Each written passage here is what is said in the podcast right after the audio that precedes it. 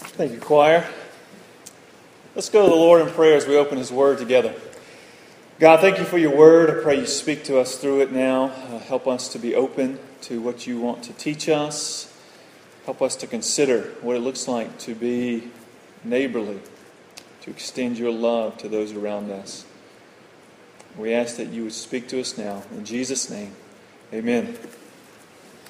Most of you know we've been going through a series uh, of the parables of Jesus this summer.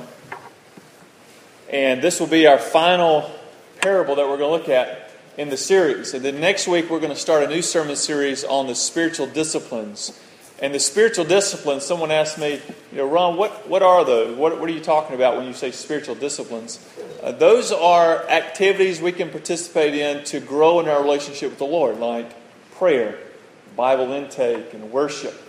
And there are several others. And so we're going to start a series next week on the spiritual disciplines, those aspects of our lives that we can dive into with the Lord to grow in our relationship with God. And so I hope you'll come back to be a part of that. But this morning, we're going to look at a final parable. It's the parable of the Good Samaritan. And one of the words that kind of runs through this parable that we read often and we, or we talk about is this idea of being a neighbor. And I was actually uh, passing by a, a, room in the house the other day, and my youngest child was listening to a new cartoon that, that, that has come out. And it kind of caught my ear. I was thinking, I've heard this song before, but it was kind of, you know, remixed, you know, a little more modern flavor to it, uh, different voices in it. And what I realized is that, you know, this sounds like the Mr. Rogers theme song, but it's not Mr. Rogers' voice. And so I was interested in, you know, what's going on here. And I went into the, the room and I watched the television. I noticed that what they have done is they have made a cartoon. I think it's called Daniel the Tiger. And they're using a lot of the elements of Mr. Rogers, but it's animated. Okay? And they're still using that theme song that we probably all know. You know, it's, Won't you be my neighbor? And Mr. Rogers, you know, is asking that friendly question in his theme song, saying, You know, I wish you were part of my neighborhood. Come and be a part of my neighborhood. Because this idea of neighbor means friend, you know, you live close to me, we're close together.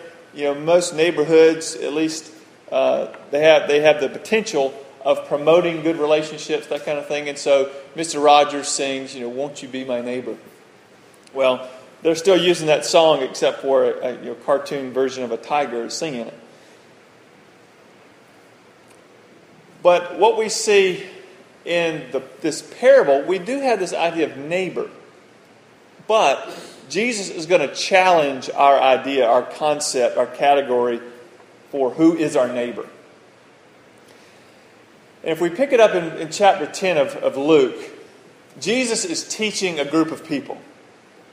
And if you can imagine, he's standing up, he's teaching. Everybody's most likely seated and he's teaching, and then it says someone stands up, and Luke calls this person a lawyer. And the reason he calls him a lawyer is because he's an expert in the law, specifically the law of God. So the first five books of the Bible, predominantly. He's an expert in the Old Testament. Now, I'm going to use the term theologian to refer to this man because that's what he was. He's a theologian, he's an expert in God's Word because our modern conception of a lawyer is someone who is an expert in the law, but not necessarily the law of God. Even though it is possible to be a lawyer theologian, right? It, I mean, we're, you can have both a, be a lawyer and a theologian at the same time. But for the sake of this parable, I'm going to call this man a theologian because he was an expert in the law of God. And so he stands up and he asks Jesus two questions. The first question he poses and tests Jesus with is, is this one in verse 25. This is a question that we've probably all asked at one time or another. What must I do to inherit eternal life? In other words, I believe there's life after death, and so how do I ensure that I can partake in that and I can be with God for all eternity? So, whether you have a firm belief in life after death, or maybe you even are not sure. Maybe you're still kind of on the fence. I'm not sure what happens when you die. You've probably wrestled with this question How do I ensure that I spend eternity with God? It's a very important question. And this theologian, as well as Christians, we believe there is life after death. And so, an answer to this question is very important to us. And so, Jesus, knowing that this man is familiar with the Old Testament, he answers his question by asking a question. And he asks this question in verse 26 What is written in the law, and how do you interpret it? Now, the theologian could recite I guess, the first five books of the Bible, but that would take a long time. And so he sums up all of the laws of God in one phrase that can be found in Deuteronomy chapter 6, verse 5. And it's also a phrase that Jesus himself quotes in the Gospels as he sums up the law as well. And he says this You shall love the Lord your God with all your heart and with all your soul and with all your strength and with all your mind and your neighbor as yourself. And Jesus responds to the theologian. He says, You have answered correctly. Do this, and you will live. In other words, if you, if you love God perfectly with all your being at all times, and you love your neighbor in every circumstance all the time, then you will inherit eternal life. In other words, if you want to earn eternal life, if you want to merit eternal life, then love God, love your neighbor perfectly, fulfill the law, and it's yours. Now, we all know there's a problem with that. Now, we're familiar with Exodus. God gives the law, He gives the Ten Commandments. But then what book comes after Exodus? Leviticus. Because God knows we can't keep the law. Right? He gives the law, and then He shows us okay, when you break the law, this is how you approach me and receive forgiveness and grace and mercy. Because he knows we cannot do it. And so the lawyer, the theologian, he's coming to Jesus and he's asking this question What must I do to inherit eternal life? Jesus simply says, Be perfect. And it's yours. Now, the lawyer should at this point say, I need God's mercy and grace and forgiveness. I know I can't do that. I need the Messiah that the Old Testament talks about. But he doesn't do that. He will seek to justify himself. And when we seek to justify ourselves, this is what we do with the law of God. We take the law of God and we kind of break it down into little manageable segments that we can accomplish. So we can we take the Ten Commandments and we try to break it down into like a to-do list that we can just check off. Yeah, I've done this, I've done this, I've done this, I've inherited eternal life. That's the way we tend to treat God's law. And so we justify ourselves. And this is what this theologian was trying to do. Look at verse 29. Luke says, But he, desiring to justify himself, said to Jesus, And who is my neighbor? You see, at first he says, What shall I do to inherit eternal life? Jesus says, Love God, love your neighbor. Well, who is my neighbor? See, if you can just tell me who my neighbor is, is it just the Jewish people or does it include other people? If you could just point them out to me, then I can make sure I do this. So he wants to justify himself. And then Jesus, instead of giving him just, you know, a short answer, decides to share a parable with him. Parable of the Good Samaritan.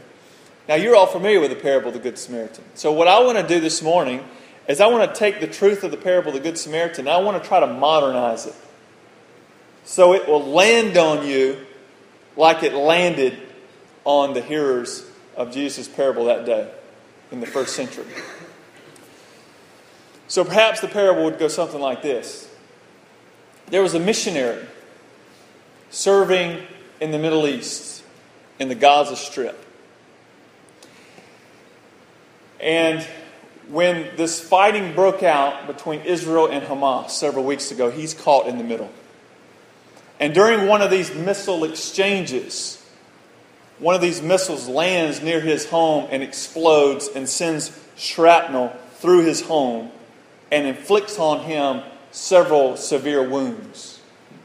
And he's in critical condition, in desperate need of medical care. Well, word gets back to the missionary agency that he is with that this man is critically injured and he's going to die if he doesn't get medical care soon. So the mission agency looks at the situation and says, It's just too risky for us to go into the Gaza Strip to try to rescue you. I'm sorry, we just we can't help. So then an appeal is made to the UN. You know, there's this missionary, he's down, he's hurt, we need to go in and get him. And the UN looks at the situation and says, It's just too risky, we can't go in after this man. While he's sitting there suffering, a young man comes by. And it turns out this young man is a soldier with Hamas. And he looks at this young man, and for one reason or another, he has compassion on this man. And he provides this man with all the medical care he needs to nurse him back to health. And the question is which of these three proved to be a neighbor to this man? You know that feeling in your stomach right about now, in your heart? You think, this is such an impossible story. How could anyone even attribute an act of kindness to an extremist terrorist organization? How is that even possible? Well, that is the thinking of the Jewish listener in the first century when they heard this parable of Jesus. How could a Samaritan fulfill the law of God better than a priest or a Levite. That's, it's impossible. How could this happen?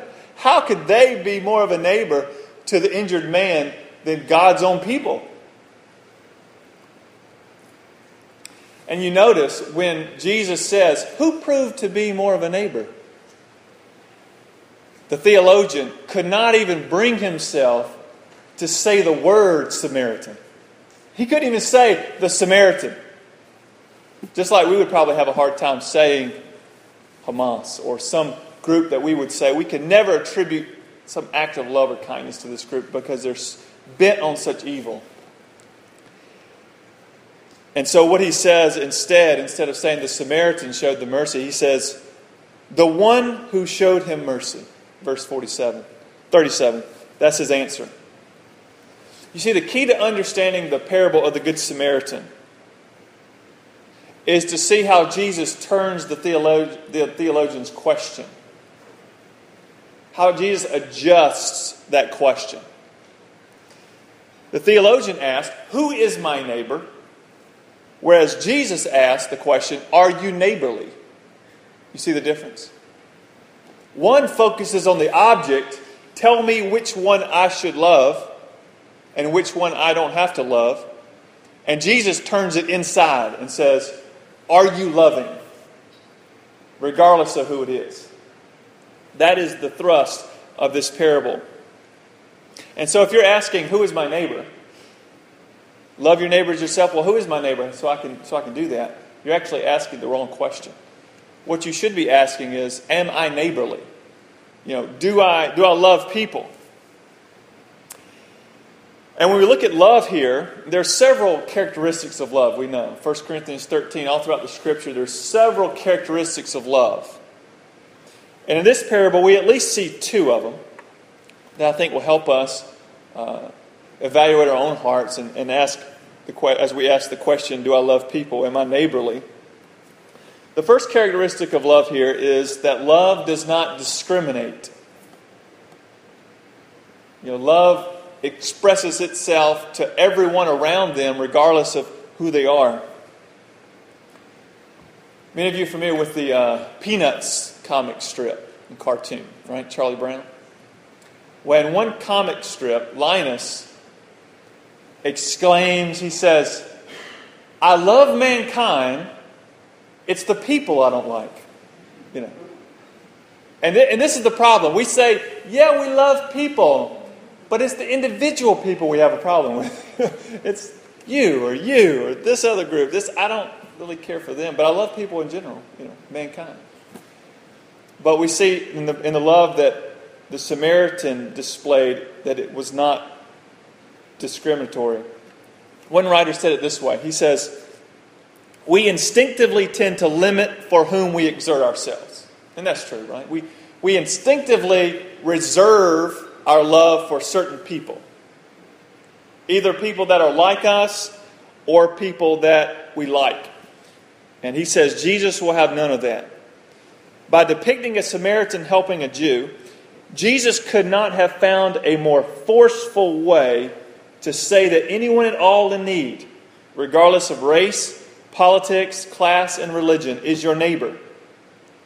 Not everyone is your brother and sister in faith, but everyone is your neighbor, and you must love your neighbor. Love does not discriminate. The second characteristic of love here is that love is active. It's uh, it's demonstrative. You know, it, love has to show itself, or it's not there. It must be extended. It must show itself. Now, in this parable, it shows itself in acts of mercy, and surely that is one way to express love. But in another instance, it may show itself in an act of correction, or in, in an act of encouragement, or in an act of kindness. There's several ways it can be expressed, but the fact is it must be, it must be demonstrated. And the lawyer, the theologian in this passage, he understood the Old Testament. He understood the idea that God is love. Just like the Apostle John would later write in 1 John, and we actually sung the hymn this morning, that we love because God first loved us. So there was a common belief there that the reason I'm able to love and I have the capacity to love is because God is love. And we're made in His image. And He loved us, therefore we can, we can love others. So the thrust of this parable is not who should I love, but rather are you loving? Does your love discriminate? Is your love being demonstrated to those around you? And the reference point for all of us is God. The way that we can see how to love our neighbor is to look at how God became a neighbor to us. Just, just listen, listen to the gospel. You have an injured man laying half dead. Well, we were dead in our sin. And all these people and things that we thought would help us bring us in a right relationship with God power, pleasure, money, relationships we all thought that was going to bring us to God, and they just pass us by. And then one comes to help us, and his name is Jesus. And he comes and he picks you up, and he applies the healing ointment of his forgiveness. And he pays the price on the cross for you to be brought in to the house of God. Paul put it this way in Romans 5 8. He says, But God demonstrates his own love toward us, in that while we were yet sinners, Christ died for us. You notice that God demonstrates his love toward us while we were yet sinners. In other words, he didn't discriminate. He didn't say, Well, since you all don't love me, I'm not going to love you. No, he loved first and then he demonstrated that love. It made its way out, it's active, it was demonstrated. It comes to the surface, it shows itself ultimately by God giving his own son. And so, as you understand that reference point, as you experience the neighborly love of God, then you can extend that same neighborly love to other people. That's our reference point. We don't love in order to be loved by God. We are loved by God, therefore, we can love others. And so, the more the gospel message, what God has done for us in Christ, sinks into our heart, it expands the capacity for us to demonstrate our love in ways that it doesn't discriminate, it, it doesn't uh, hide itself, but it demonstrates itself to everyone around us. The thrust of this parable is what does it look like for us to love God and love others? And we see that it's not about building a resume of accomplishments to bring before the Lord one day and say, Look, I deserve to be a citizen of heaven. No. It's coming to God based on the resume of Christ and receiving the gift of God's love And because of that transforming love in our own lives, we can express it to those around us. God's love in us through faith in Jesus Christ makes us more neighborly. It makes us more loving. And if you find yourself this morning having a hard time loving people, then I just want to encourage you look to Christ. Look to Christ. Look what He did.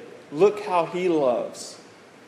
And allow that love to flow through you. Because it's only by looking to Him that we're able to allow the love that He has shown to us to flow through us and be demonstrated to those around us. Let us pray together. God, thank you for demonstrating your love towards us, in that while we were yet sinners, we were dead in sin, making no moves towards you, yet you moved toward us. And we are so grateful for that. Lord, help us to love not in order to earn love, but God, help us to love others because we have been loved and we are loved by you. Lord, help us to not discriminate who we love. Help us to demonstrate the love that you have shown us to those around us. And for each person here, I pray your Holy Spirit would just have free reign of their hearts right now and that you would show them areas that they need to put this into practice. Certain ways they're withholding their love, or certain people they're not loving. But Lord, help us all to see you as our reference point. Help the gospel to be our bearing and see that we are accepted by you in Christ because you love us, not because we love you. And it's because of your love that we can love you and love others. Now, would you change us, Lord, and make us into the people you want us to be? In Jesus' name, amen.